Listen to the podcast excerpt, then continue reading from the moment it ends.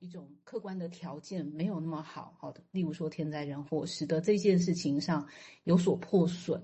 哦，那到底这个全能感的这个部分，能够让我们在这个心理治疗的过程里面借助多少，以及要怎么样哦，在这种关系里面哈，我们再回到一种。稳定感里面哈，或者是所谓的比较白话来说，就是这种安全感里面哈，是需要一点点时间，而不是可能不是口语上让他知道哦。那那可能还是这个是某一种是经验上或者是生活上的事情。好，先讲到这，那我需要继续吗？还是蔡医师这边？你刚嗯，可以就明智的部分继续。好，哦，等下再来补充，谢谢。好，那我就继续。明智这边有几点，他很多发想在这在这里哈。好，这边他就说，接下来维尼卡就有谈到他的一个女性个案。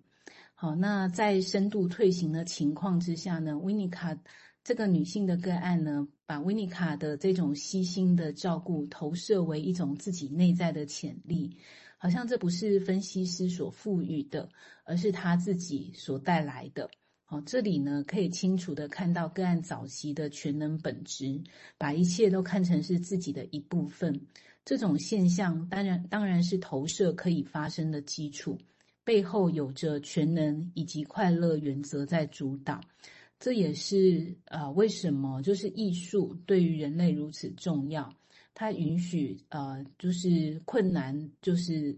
在现实当中能够适应，然后仍有一个领域，好，能够让这一种在艺术领域里面，让这种全能与享乐的投射可以自由的发生，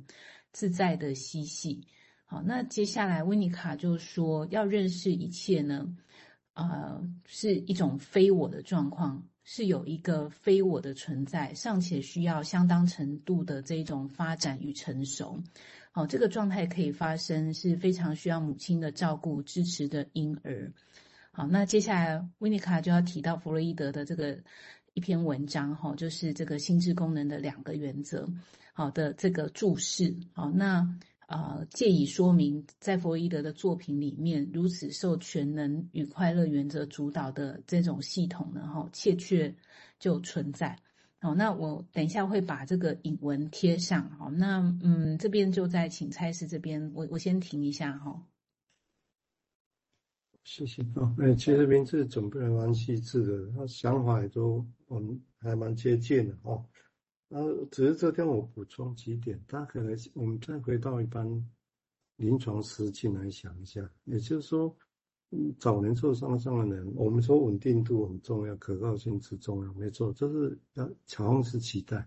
但是为什么要强调？大家有经验的也知道不容易啊，因为可能面对的他，因为早年经验不稳定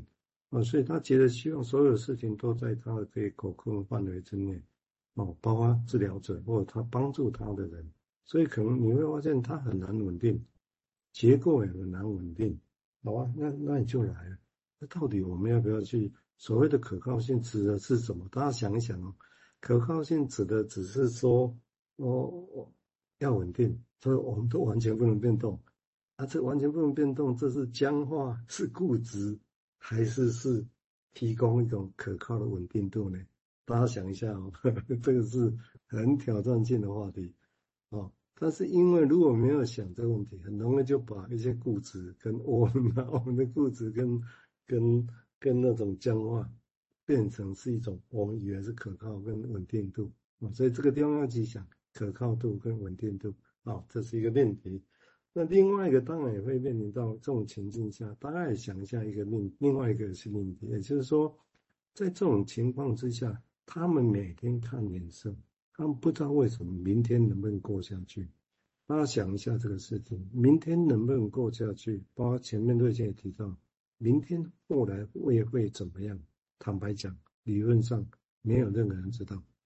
但是在一个幸福下长大的人，对于明天要过去就不会有知觉，因为他不需要去扛这个事情，母亲会扛。但是对受伤的小孩子，他们需要每天看脸色、看天色。温妮可在另外一边提到是，就像看气象报告一样，他必须观察这个事情，哦，不管它多小。所以这个地方再想一下，就是明天不知道怎么样。大家不知道有没有看过一部电影叫《我俩没有明天》啊？那个小两小无猜，但是也换了一下案子。到底让我俩没有明天，那种情境下的我俩没有明天，跟说佛教在讲那种无常，无常最后你也不知道是怎么样啊，差别在哪里？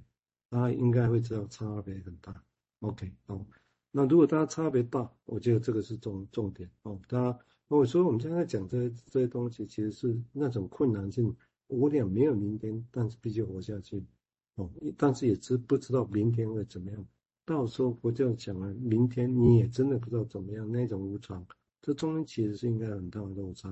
啊，所以这中间的落差，如果大家去想象这个事情，经验这个事情，我觉得这个很重要，哦，这个是，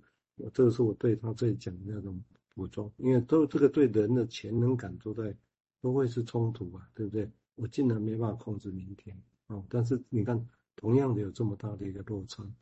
二，而且相对金哥说明，谢谢。好，那嗯、他前面举的那个例子，我是觉得蛮有趣的，因为他说，呃，那个女性的个案呢，哈，在一种呃治疗到比较退行的时候，她把这个治疗师提供给她的一部分的照顾，哈，变成是她的在她的个人的一种解读里面，她不觉得是治疗师做了什么，而是说，哎，他自己呢，哈，想到了什么，或者是我觉得呢，哈，我有一个想法是什么，我发现了什么。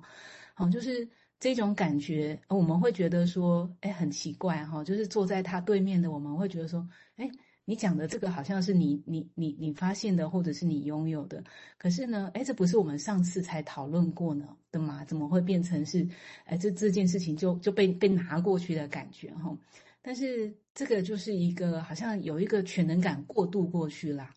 而且那种过渡，一个人要怎么有一个感觉是说，这个环境所提供给我的那个东西，不知不觉的，是让我感觉到说，哎，这个这个我我有我有这种信心，或我有这个信念，哦，我有这一种我有这一种认为，哈，我我可以做到什么？哦，那这个这个需要一个环境，用一种啊、比较是一种嗯、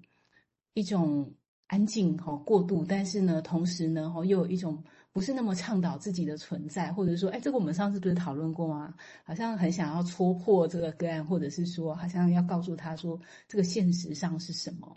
哦，但是如果说，呃，回到比较早期哈，我们知道那个小朋友的阶段的时候，对他来讲就是一种魔法魔法般的存在，他好像觉得他可以怎么样？好像那个东西呢，哈，好像。呃，就是有一些东西是跟我想象的一样，哈，那个世界是为他所用、所有的，哈，他不感觉到，哎，这里有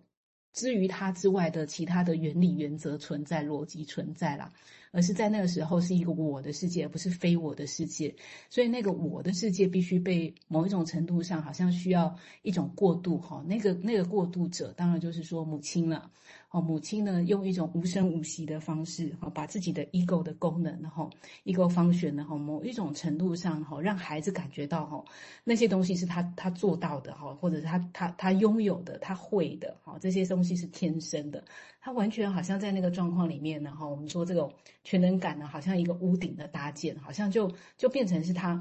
呃，要面对以我以后有很多我们在讲说，哎，对于一个。一个信念，对于未来世界的信念，或者是说对于自己的一个感受的信念的存在，是一个很重要的一个一个这样子的一个经验的过程。好，我我先讲到这。好吧，要不要对继续念名字？对对，名字。好，谢谢。这一段我有贴上去哈，那。这一段的部分是呃一段文章里面的内容。他说，我们可以反对这样的主张，哦，那就是一个完全受快乐原则奴役、忽略外部世界的组织，根本无法维持自身的存活，根本无法生存。然而，使用这样的虚构是合理的。当我们考虑到婴儿，如果是将他与母亲的照顾一起考虑在内的这种婴儿，几乎呢确切地实现了这种心呃心理系统。哦，婴儿呢可能会幻想满足其内在的需求，但是呢，当刺激增加而缺乏满足时，他会透过大声的尖叫与拳打脚踢来显示其不满。很随之呢，体验了幻想当中的一种满足。后来，作为一个年长的孩子，他学会有意识地使用这些发泄的方式来表达自己的情感，